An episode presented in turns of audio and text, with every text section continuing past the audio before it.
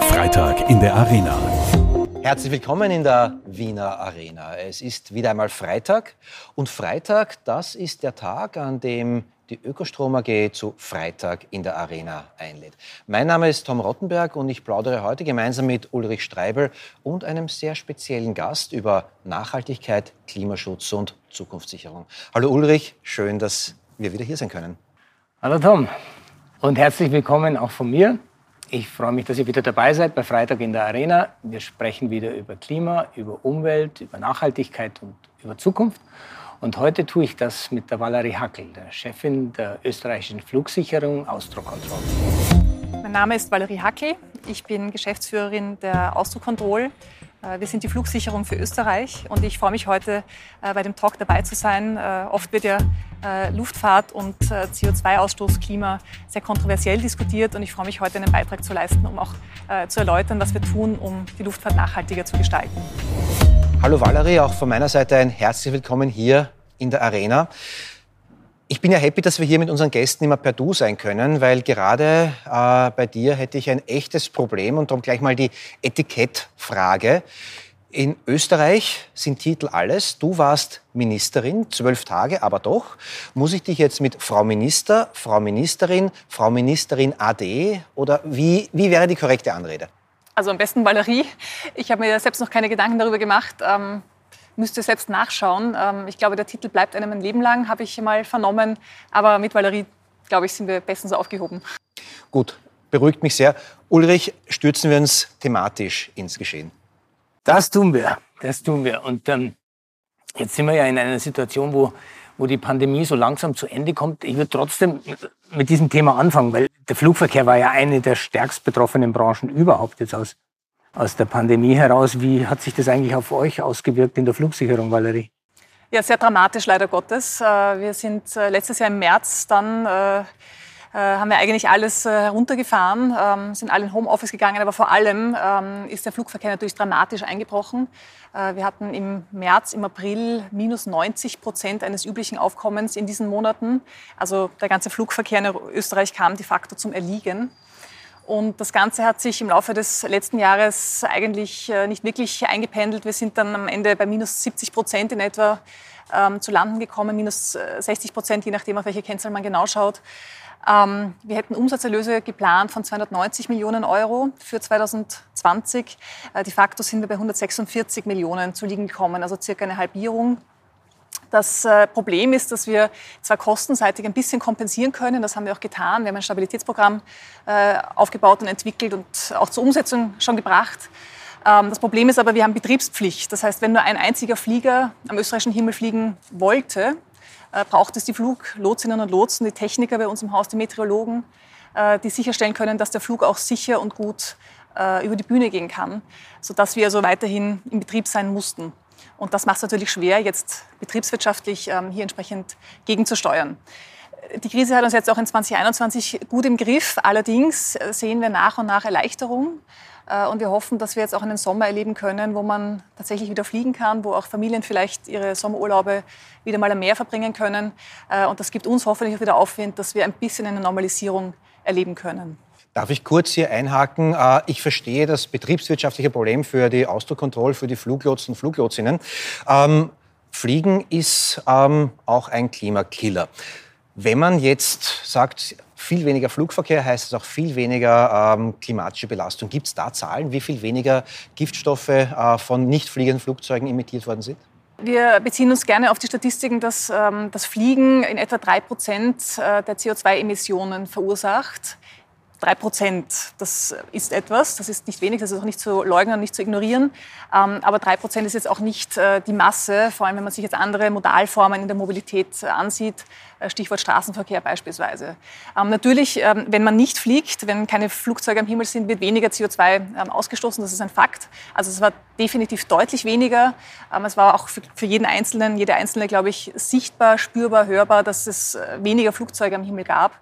Ähm, wir haben jetzt keine CO2-Kenngrößen noch aus dem Jahr 2020 oder 2021, aber wir sind so und so bestrebt, dass wir äh, da, wo es möglich ist, CO2 reduzieren, nach, nach bestem Wissen und Gewissen.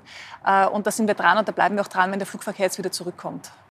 Glaubst du eigentlich, dass, es, dass diese Veränderungen nachhaltig sind, dass Menschen insgesamt weniger fliegen werden oder geht es wieder eigentlich zum früheren Zustand zurück? Also ich glaube, kurzfristig werden wir sehr wohl erleben, dass es äh, dass weniger geflogen wird. Ich glaube, im Geschäftsbereich hat man gelernt, auch ein Stück weit ohne das physische Meeting auszukommen. Ähm, langfristig glaube ich schon, dass es sich äh, sehr, sehr rasch doch wieder normalisieren wird. Dass man also den persönlichen Kontakt äh, nicht so gut ersetzen wird können äh, durch Videokonferenzen und andere Formate.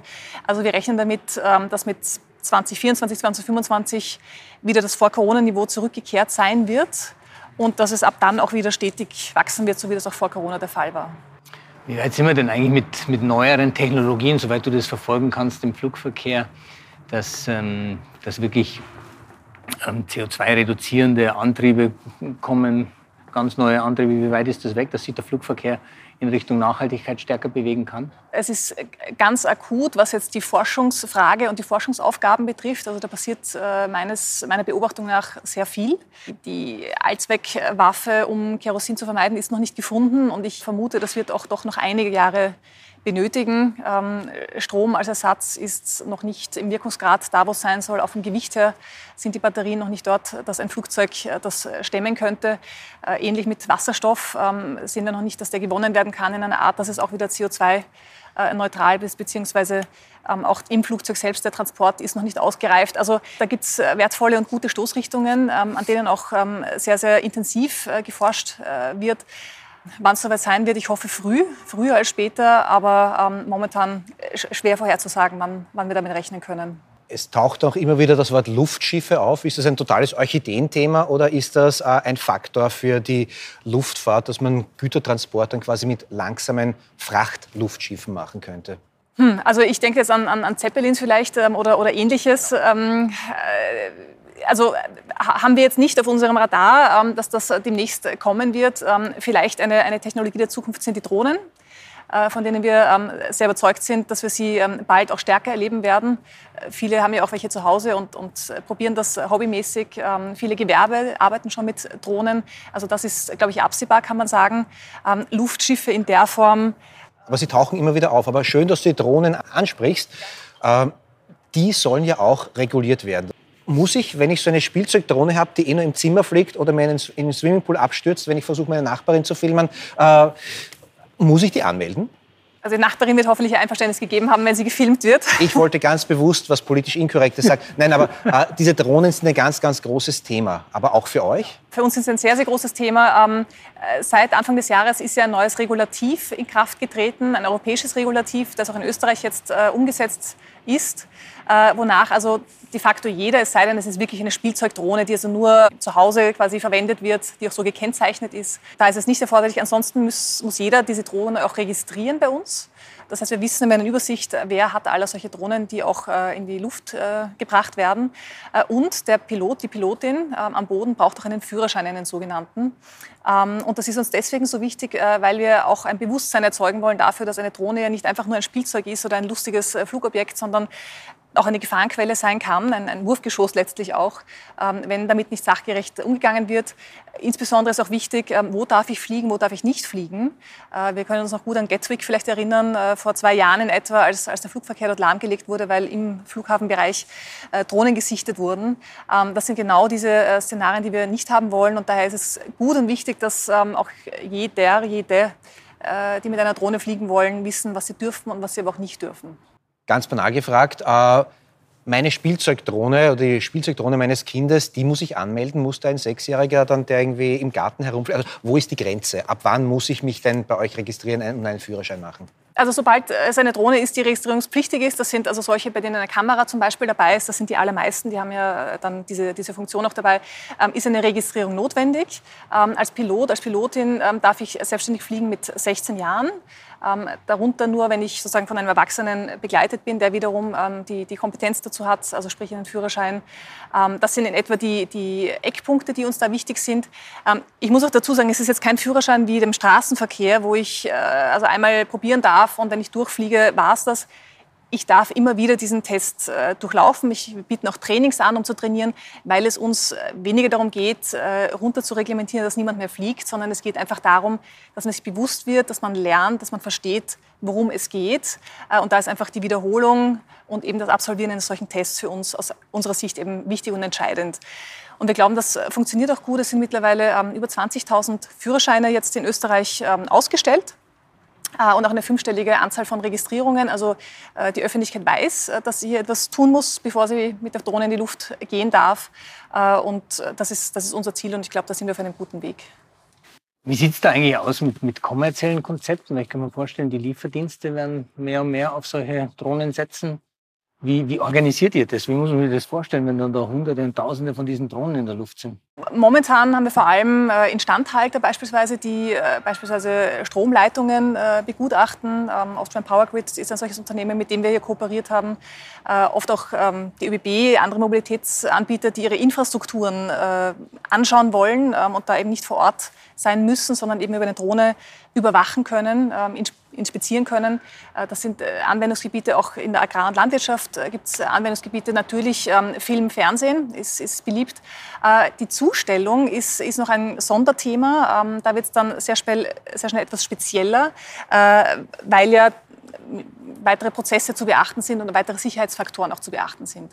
Das ist noch Zukunftsmusik. Ähm, man kann jetzt darüber diskutieren, ob das in fünf oder in zehn Jahren soweit äh, sein könnte. Ähm, und das, ist, äh, das sind viele Punkte offen von bis. Also beispielsweise die Infrastruktur. Darf eine solche Transportdrohne von überall starten und auch überall landen? Äh, oder gibt es da bestimmte Punkte, ähm, an denen das nur passieren darf, vor allem im urbanen Raum, wo ja äh, dicht besiedeltes Gebiet da ist und wo man also äh, Mensch, Tier und, und Sache am Boden schützen muss. Ähm, also ein solches Beispiel.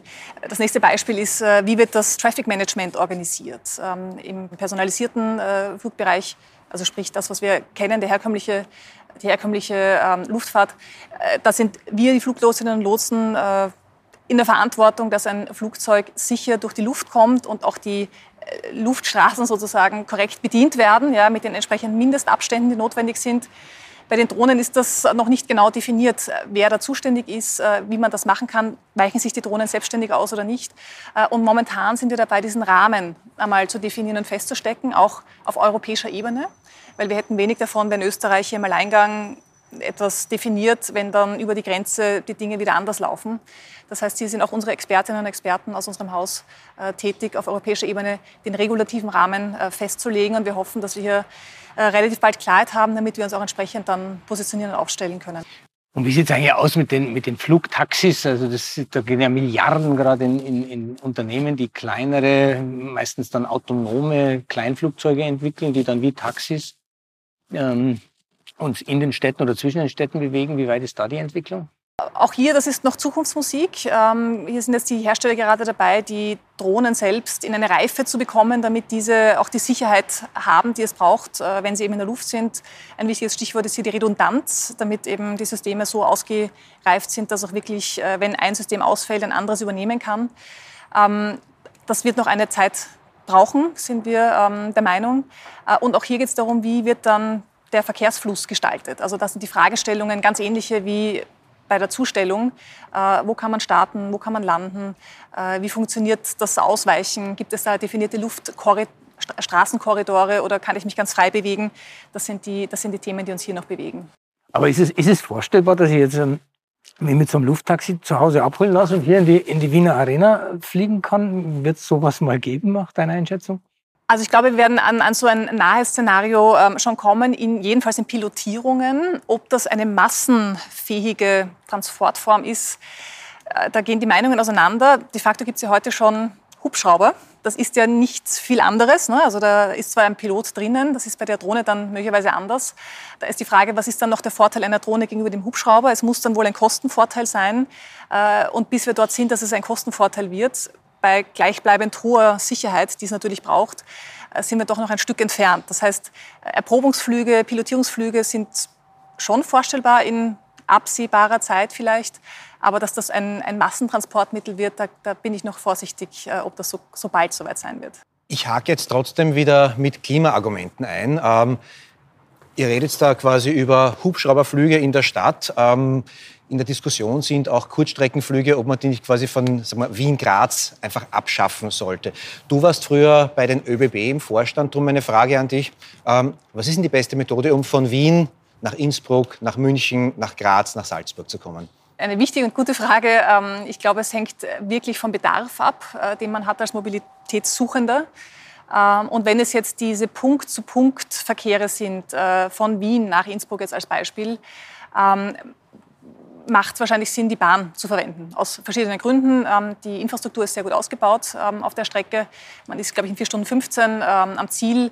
Äh, man hat keine Umsteigenotwendigkeiten. Es ist klimaschonend letztlich tatsächlich auch. ich habe keine Übergänge, wo ich äh, meinen Laptop aus einpacken muss, um vielleicht arbeiten zu können. Ich kann angenehm aus dem Fenster sehen. Also da spricht vieles dafür, dass man die Bahn verwendet. Wenn es jetzt eine etwas weitere Distanz da noch ist, ähm, ich weiß nicht, sagen wir Wien-Berlin zum Beispiel, ähm, da gibt es auch Bahnverbindungen, aber die Infrastruktur ist nicht so gut ausgebaut. Äh, man verkehrt über drei Länder, glaube ich, wenn ich es richtig weiß.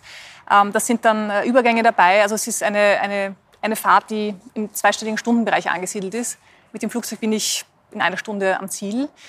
Ähm, jetzt kann man diskutieren, ist das eine, eine Fahrt, äh, die aus Klimasicht dann doch mit der Bahn stattfinden soll oder mit dem Fahrrad vielleicht, ja, noch extremer.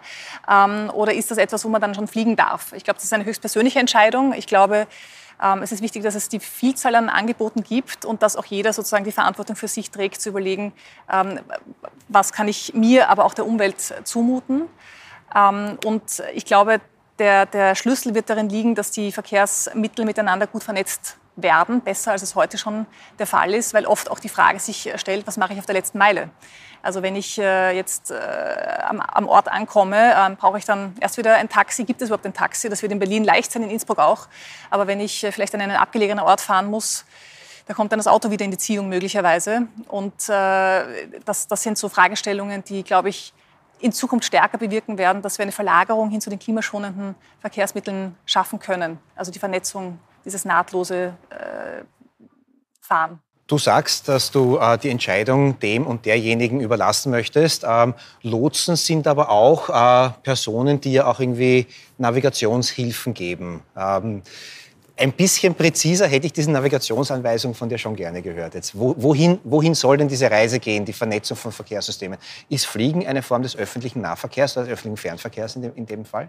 Aus meiner Sicht definitiv des öffentlichen Fernverkehrs. Ähm, ich, ich, würde jetzt wenige Personen kennen, die bereit wären, interkontinental ähm, auf etwas anderes als auf den Flug äh, zu setzen beispielsweise und auch ab Distanzen das sind, das sind Wissenschaftler und Forscher wahrscheinlich, äh, können da präziser sein. Aber nach meinem Empfinden ab 500, äh, 600 Kilometern spätestens da ist der Flug aus meiner Sicht, hat, hat er seine Berechtigung, zumindest im Angebot. Dass man sich dann auch nochmal frei entscheidet, etwas anderes zu konsumieren, bleibt jedem überlassen ich bin keine Politikerin, daher, daher habe ich die Freiheit, das so zu sagen. Also ich glaube, das, das ist schon entscheidend, äh, welchen Mobilitätsbedarf äh, gilt es hier zu decken. Ja, da gibt es jetzt Bestrebungen, dass auch im Inland verstärkt auf äh, die Bahn gesetzt wird.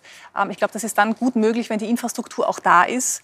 Ähm, bis dahin wird es schwierig sein und man muss natürlich eins weiterdenken, weil wenn alle Inlandsflüge abgeschafft werden, bleibt dann die Frage für einen Innsbrucker jetzt ganz konkret ähm, und er hat nicht mehr das Angebot Innsbruck-Wien, ob dann die Reise nach, keine Ahnung, Istanbul, ähm, nicht über Innsbruck, München umsteigen, München, äh, Istanbul gut funktioniert und dann ist vielleicht aber die, die, die Strecke zwischen Innsbruck und München wird dann auch per Flieger absolviert. Also ich glaube, man muss dann sehr genau beobachten, was wird da genau verlagert äh, und ist es wirklich eine CO2-Verlagerung oder ist es nur eine Verlagerung hin zu einem anderen Hub, jetzt aus äh, luftfahrttechnischer Sicht. Du sprichst von Flügen, die über den Atlantik gehen. Äh, ich wurde dafür schon massiv gebasht, dass ich es gewagt habe, einmal Urlaub auf Bali zu machen, nämlich wegen des Fliegens. Flugschämen äh, ist ein Begriff, den du sicher auch kennst. Ich kenne Flugbegleiterinnen, die sich nicht mehr trauen, in Gesprächen zu sagen, dass sie Flugbegleiterin sind, sondern die lieber sagen, sie arbeiten im Verkauf, ähm, weil man einfach sofort äh, verbale Watschen bekommt. Ist dir das auch schon passiert? Nein, ist mir, ist mir noch nicht passiert, muss ich sagen. Finde ich, find ich recht extrem. Ähm, ist, ist, ist vielleicht unserer Zeit geschuldet und vielleicht auch ein gutes äh, ein Pendelausschlag, ähm, dass wir uns bewusst werden, unserer persönlichen Verantwortung auch. Ähm, ich verweise da wirklich immer gerne auf den Straßenverkehr. Ähm, also ich hoffe dann, diejenigen, die sich fürs Fliegen schämen, schämen sich genauso auch fürs Automobil, das sie möglicherweise zu Hause haben oder vielleicht sogar mehrere Automobile, je nachdem.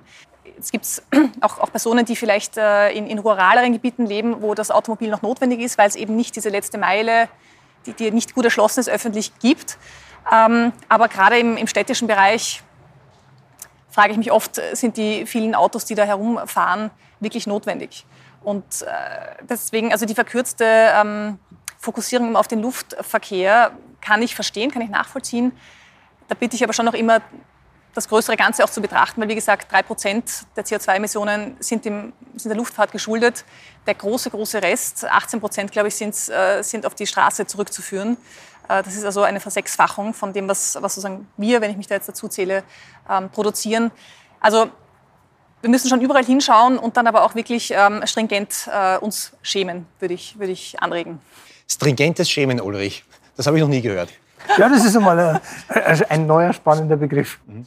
Aber wie, wie geht es dir äh, denn mit dieser äh, Umlagerung von 3, 4 Prozent der CO2-Emissionen kommen aus dem Flugverkehr, alle schimpfen aufs Fliegen ähm, und übers Autofahren redet man halt doch nicht so gern. Ist das fair? Wir, wir reden ja über das Autofahren genauso. Ich glaube, es ist ja schon in der Gesellschaft, in der Politik, in der Wirtschaft ähm, schon ein neues Denken da, dass wir vermeiden müssen, CO2 zu emittieren. Und das tun wir ja eigentlich an allen Stellen. Und da gibt es ja inzwischen einen relativ guten ähm, Konsens. Und es verlagern sich die Dinge. Also ich glaube ja nicht dran, dass die neue Welt, die erneuerbare Welt, eine sein wird des Verzichts, sondern ich glaube, dass wir Dinge einfach anders tun müssen. Da gibt es natürlich ein paar Bewusstseinsentscheidungen, dass, dass man vielleicht jetzt nicht unbedingt über äh, das Wochenende mal schnell nach Mallorca fliegen muss und zurück. Ich glaube, da gibt es schon Veränderungen, aber grundsätzlich werden wir Menschen reisen, wir werden auch individual reisen, wir werden Autos benutzen, wir werden Züge benutzen, wir werden auch Flugzeuge benutzen. Die werden nur technologisch anders funktionieren. Im Straßenverkehr merkt man das schon. Also jetzt Österreich hat auch schon 10 Prozent aller Neuzulassungen jetzt bei den Elektroautos, bei den reinen Elektroautos. Also da tut sich was. Bei den Zügen tut sich auch sehr viel. Die sind sowieso schon sehr umweltfreundlich, aber da kommen auch Technologien wie Wasserstoff. Und das wird bei den Flugzeugen auch passieren. Und die Valerie hat es ja vorher schon angesprochen. Das sind natürlich schon technologische ähm, Entwicklungen auf dem Weg, aber das dauert ein bisschen. Und Flug, das Flugzeug ist wahrscheinlich dasjenige Transportmittel, das am letzten dann vollständig dekarbonisiert sein wird. Aber auch da gibt es Ansätze. Also wenn wir jetzt nur hinter uns schauen, da haben wir eine große Raffinerie stehen, die wird auch zukünftig wahrscheinlich nicht mehr, also wenn wir jetzt 20, 30 Jahre weitergehen, nicht mehr nur Kerosin produzieren, sondern vielleicht synthetische Fuels, die aus, aus nachwachsenden Rohstoffen kommen, die vielleicht im Flugverkehr eingesetzt werden oder Wasserstoff. Also da gibt es Technologien, die kommen schon. Ähm, und insofern bin ich da zuversichtlich, dass wir auch da den, den Umbruch schaffen. Eine Frage habe ich jetzt trotzdem noch an dich. Du sagst oft, dass irgendwie die Steuerungsmechanismen über Steuern funktionieren müssten. Äh, Kerosin ist im Vergleich zur Bahn äh, ja, ganz anders besteuert. Äh, siehst du da Chancengleichheit? Und die Frage gebe ich noch gleich an dich weiter, auch wenn du als Fluglotsin da vermutlich weniger Einfluss hast drauf. Aber Ulrich, wie schaut es denn aus mit der Chancengleichheit und der Gleichstellung von Energieträgern in, deiner, in deinen Augen? Klar ist, dass wir den, den Verbrauch von Ressourcen und das Emittieren von Schadstoffen besteuern müssen. Das, das tun wir ja. Das ist allerdings tatsächlich in unterschiedlichen Situationen für unterschiedliche Technologien wahrscheinlich nicht immer sachgerecht. Und die Diskussion, ob Kerosin besteuert gehört, die gibt es ja lange. Persönlich glaube ich ja weil ich grundsätzlich glaube, dass Fliegen zu billig ist, weil wenn man irgendwie für 9,99 Euro nach Mallorca fliegen kann, dann glaube ich, ist das einfach nicht sachgerecht. Das deckt ja weder den, die, die, die Kosten des Fluganbieters noch deckt es die sogenannten externen Kosten, nämlich die Schädigung der Umwelt. Also sowas halte ich für grundsätzlich falsch. Da ist ein falsches Preissignal im Markt. Und um dieses Preissignal dann richtig zu stellen, ist natürlich schon die Steuer notwendig. Genauso wie wir es ja beim Autofahren auch über die Mineralölsteuer haben, die ja letztlich eine Steuer auf die Schadstoffe, nämlich auf CO2 ist. Das ist es ja. Ähm, und insofern, da glaube ich, müssen wir insgesamt bei den Steuersystemen nachdenken, dass wir viel mehr Ressourcenverbrauch und Schadstoffemissionen besteuern, als zum Beispiel, wie wir es heute tun, den Lohn. Weil heute hängt die Steuer auf dem Lohn. Die muss aber in Zukunft auf der Umweltverschmutzung liegen und dafür den Lohn entlasten. Das ist mein persönliches Konzept. Aber jetzt bin ich gespannt, die Valerie hat da bestimmt ihre eigene Sichtweise. Ich kann dem durchaus äh, was abgewinnen, was du, was du gesagt hast. Ähm, vielleicht nochmal den Fokus auf den Verkehr legend. Ähm, es ist richtig, Kerosin ist nicht besteuert. Ähm, und das ist natürlich ein, ein, ein Vorteil, in, ein Wettbewerbsvorteil letztlich der Luftfahrt gegenüber anderen Modalformen. In dieser Diskussion wird aber gerne außer Acht gelassen, dass die Luftfahrt wiederum ihre gesamte Infrastruktur selbst finanziert. Also Flughäfen äh, werden finanziert äh, nicht durch den Steuerzahler in erster Linie, sondern eben durch die äh, Luftfahrtteilnehmer. Und das ist halt in anderen Modalformen anders. Also bei der Straße und bei der Schiene ist es so, dass die öffentliche Hand, zumindest in Österreich und das ist in weiten Teilen in Europa jedenfalls auch so, dass das finanziert wird durch die öffentliche Hand. Ähm, das heißt, hier wird auch subventioniert, halt nicht über ähm, die Energie, sondern über die Infrastruktur. Ähm, also ich glaube, man muss auch hier eigentlich äh, den, den, den Fokus dann erweitern und schauen, was ist dann wirklich gerecht ähm, und ist es nur die CO2-Emission oder wie muss man generell hier aussteuern, ähm, damit man den gewünschten Lenkungseffekt herbeiführt. Valerie, jetzt ist ja Fliegen und Umwelt schon ein Widerspruch. Du sagst zwar, es sind nur drei Prozent der CO2-Emissionen, die aufs Fliegen zurückgehen, aber drei Prozent sind drei Prozent und das ist ja nicht wenig. Was könnt ihr eigentlich aus der Flugsicherung heraus tun, um CO2 Vermeidung zu betreiben? Gibt es da Technologien, Verfahren, Ansätze, die ihr da verfolgt, damit ihr auch da einen, einen Klimabeitrag leistet? Ja, also wir, wir, als Flugsicherung sind ja nicht diejenigen, die in erster Linie Treibhausgase auch emittieren. Das machen ja die Airlines. Aber wir haben natürlich einen großen Hebel ähm, darin, dass wir ähm, die Hand darauf haben, wie ein Flugzeug sich in der Luft bewegt. Und äh, je länger also die, die Routen sind, je länger die Reisen sind, desto mehr CO2 wird natürlich auch ausgestoßen. Ähm, und in der Tat, schon seit vielen Jahren ist unser Haus sehr bemüht und bestrebt und auch wirkungsvoll darin, ähm, CO2-Emissionen zu reduzieren. Ein Beispiel äh, sind die sogenannten ähm, Free Routes Airspaces, sprich, dass ein Pilot in einem definierten Luftraum äh, den direktesten Kurs wählen kann und nicht mehr anhand von künstlichen äh, Punkten einen Zickzackkurs fahren muss, wie das in früheren Jahren äh, durchwegs der Fall war. Und wir haben damit in Österreich begonnen, waren damit auch Pionier in 2012 mit diesen Verfahren sozusagen.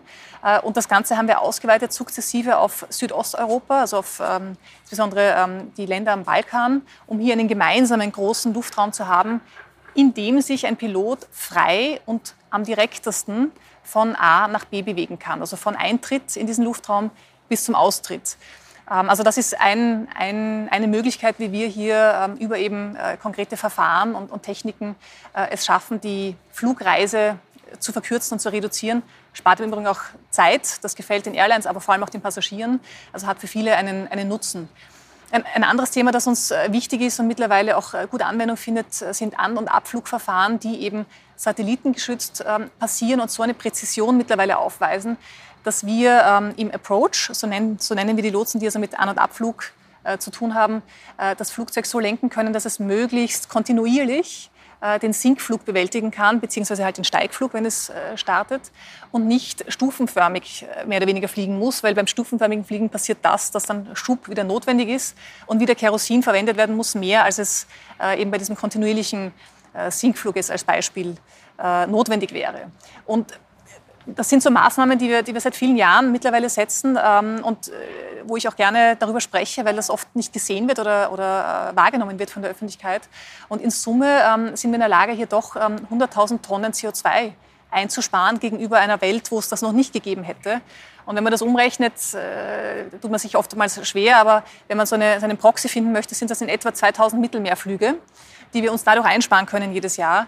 Und ich glaube, da, da, leisten wir schon einen Beitrag, um hier auch sukzessive ähm, die, die, die, Luftfahrt äh, in einen äh, grünen und neutraleren Bereich zu bekommen. Valerie, ich habe eine ganz andere Frage noch, bevor ich dann äh, zu unserem Tipp am Freitag komme. Als ich mich auf das Gespräch vorbereitet habe, habe ich gelesen, dass du angeblich den Namen der NEOS, der Partei NEOS, erfunden hast. Stimmt das? Ich äh, war, daran beteiligt, das ist äh, richtig. Ähm, damals, als die NEOS äh, gegründet wurden, ähm, äh, hatte ich, hatte ich, habe ich mitbekommen, dass das passiert. Ähm, und ich glaube, es war damals ein Name in, in Erarbeitung, den, ich nicht so ganz gelungen fand. Und ich bin damals gerade in Südtirol gewesen und äh, bin an der Brixenmilch vorbeigefahren, an dem Werk dort. Und Brixenmilch wird ja abgekürzt mit Primi und äh, habe mir dann gedacht, naja, warum spricht man nicht von das neue Österreich und dann NEOS ähm, für Neues und Österreich? Ähm, warum wäre das nicht etwas? Und ich glaube, dieser Gedanke ist aufgegriffen worden und er hat tatsächlich ähm, zum Parteinamen geführt. Und du weißt, welche Frage da jetzt nachkommen muss. Du warst eine parteifreie Kurzzeitministerin in der Übergangsregierung zwölf Tage lang, aber Hast du da Blut geleckt? Wäre das irgendwie etwas, was dich reizen würde, wieder zurück in die Politik zu gehen? Ich war ja nur ein paar Tage in der Politik und da auch als Expertin. Ähm, so gesehen sehe ich mich jetzt da nicht als, als Politikerin und äh, auch in der Tat weiterhin ähm, sehe ich mich als Managerin ähm, und, und, bin da sehr gut aufgehoben, wo ich jetzt tätig bin. Und äh, nein, die Politik bestimmt mein Handeln natürlich, privat, aber vor allem auch beruflich, äh, aber, aber nicht, äh, nicht für mich als mein Metier. Bleiben wir mal da, weil mich interessiert, Valerie, ich meine, das ist ja schon immer, der Thomas schon gesagt, du warst schon Ministerin, du warst schon ÖBB-Vorständin, ähm, jetzt bist du Chefin der Austro-Control, ähm, du warst Leistungsturnerin und hast auf Weltmeisterschaften mitgeturnt. Ähm, du hast ja schon ein bisschen was geschafft in deinem Leben. Ähm, was, was treibt dich eigentlich an, äh, solche, solche Dinge so früh auch zu machen? Jetzt äh, werde ich äh, rot ähm, und nicht nur wegen der Sonne. Ähm, ähm, gute Frage. Ich glaube, ähm, das, das, Gestalten ist es letztlich, das ist jetzt vielleicht eine, ein, ein, pauschaler ähm, Ausdruck, aber das, das, ist es letztlich. Ähm, meistens entwickelt man ja dann ähm, Ziele. Das war schon im Leistungssport so, dass ich Ziele hatte, eben die nächste Weltmeisterschaft, Europameisterschaft. Ähm, und so ist es jetzt auch im Beruflichen, dass ich einfach Ziele habe ähm, und, äh, und ich mich einfach sehr freue, wenn man in einem Team gemeinsam solche Ziele dann auch erreichen kann und auch umsetzen kann und äh, neue Realitäten schaffen kann. Und das, äh, das war damals bei der ÖBB mit dem Nightjet äh, so ein Projekt, das dann realisiert wurde, das jetzt immer noch äh, wirkt und wirklich, glaube ich, eine tolle Antwort auch sein kann. Ähm, eine von vielen Antworten auf, auf Klimaschutz. Ähm, und das ist jetzt bei der Auster Control so, ähm, wo wir viele Themen vorantreiben, die zum Teil große Brocken sind und schwierig sind. Und das ist einfach das, was mich, was mich reizt und was ich gerne mache. Und wie, wie, wie schaffst du das? Du hast ja auch ein Kind, du hast Familie. Wie, wie, schaffst du das? Weil das ist ja schon, ich finde, so eine Rollmodel-Geschichte, die du darstellst. Wie schaffst du das? Ja, das kann ich nur zurückgeben. Ich glaube, du hast sogar drei Kinder und meines ist ja noch sehr klein. Ähm, ich glaube, gute Organisation, eine gute Einteilung letztlich äh, und, und, und Lust an der Veränderung, Lust an der Gestaltung. Und die letzte Frage in dem Zyklus, ich meine, das ist ja, also Vorständin zu sein, Geschäftsführerin zu sein, ist ja ohnehin eine große Verantwortung. Aber jetzt denken wir gerade Ausdruckkontrolle. Da geht es um Sicherheit. Da darf ja wirklich nichts schiefgehen. Wie gehst du mit dieser Verantwortung um, die du da hast für die Sicherheit ja von Menschenleben? Naja, ich hatte das Glück, dass ich in ein Unternehmen kommen durfte, wo die Dinge schon sehr gut laufen, also wo wirklich hochprofessionell gearbeitet wird. Ähm, die, Ausbildung, die Trainings unserer Fluglotsinnen und Lotsen ist exzeptionell. Ähm, die, die, technischen Systeme, die wir haben, sind äh, State of the Art und, und, wirklich top. Das heißt, hier sind ja wirklich gute Voraussetzungen da, dass wir diese Dienstleistung gut erfüllen können, auch in weiterer Folge gut erfüllen werden. Ähm, und jetzt ist einfach sicherzustellen, dass wir auch die Transformation schaffen, die Transformation in eine Zukunft, die digitaler werden wird. Äh, und gerade die Luftfahrt ist jetzt nicht dafür bekannt, dass sie gerne schneller mal Technologien ändert, weil bewährte Systeme, bewährte Routinen ein ganz wichtiger Erfolgsfaktor für Sicherheit letztlich auch sind. Ähm, aber hier Schritt für Schritt ganz langsam und sukzessive eine Transformation in die Zukunft äh, zu bewerkstelligen und auch zu bewältigen, das ist jetzt das, was ich mir gemeinsam mit einem Team, das, das da ist und sehr gut arbeitet, äh, vorgenommen habe. Dann komme ich zu einer ganz konkreten, nicht Team, sondern persönlichen Frage. Unsere Gäste werden immer ganz am Schluss gefragt, was ihr persönlicher Klimaschutztipp ist. Und der sollte so konkret sein, dass ich, unsere Zuseher, Zuhörerinnen, Zuhörer äh, und Zuseherinnen das auch übernehmen können. Also ein möglichst konkreter, kleine Handlungsanweisung von der Valerie Hackel. Dein Tipp am Freitag, bitte. Tipp am Freitag.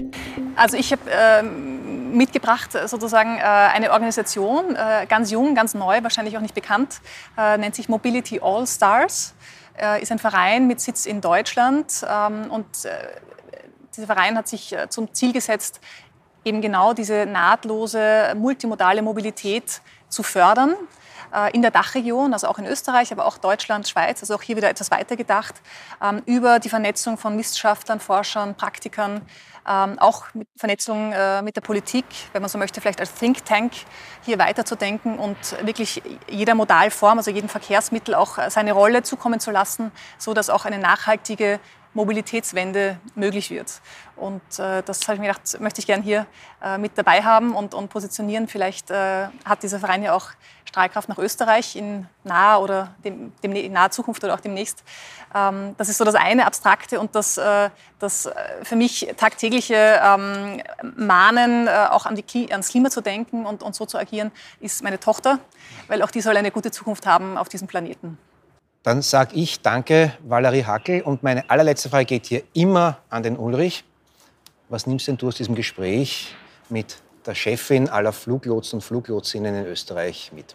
ich nehme eine Faszination mit, eben für dieses Gestalten, das die, die, die, das die Valerie so gebracht hat. Also das Gestalten, das Verändern, das Vorwärtstreiben, etwas Neues tun, früh Verantwortung zu übernehmen, früh in so eine Vorstandsposition zu gehen, früh Geschäftsführerin zu werden, ähm, Ministerin zu werden, ein Kind zu haben, Familie zu haben. Ich finde, das ist einfach so ein, ein unglaublich motivierendes äh, Lebensmodell und das fasziniert mich und äh, das finde ich schön, dass es Menschen gibt wie dich, die sowas so vorleben.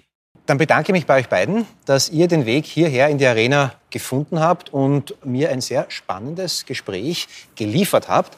Aber vor allem bedanke ich mich natürlich bei euch, dass ihr zugesehen, zugehört habt, dass ihr wieder bei Freitag in der Arena, dem Klima- und Zukunftstalk der Ökostrom AG mit dabei wart. Wir sehen und hören uns hoffentlich bald wieder. Danke, ciao und baba.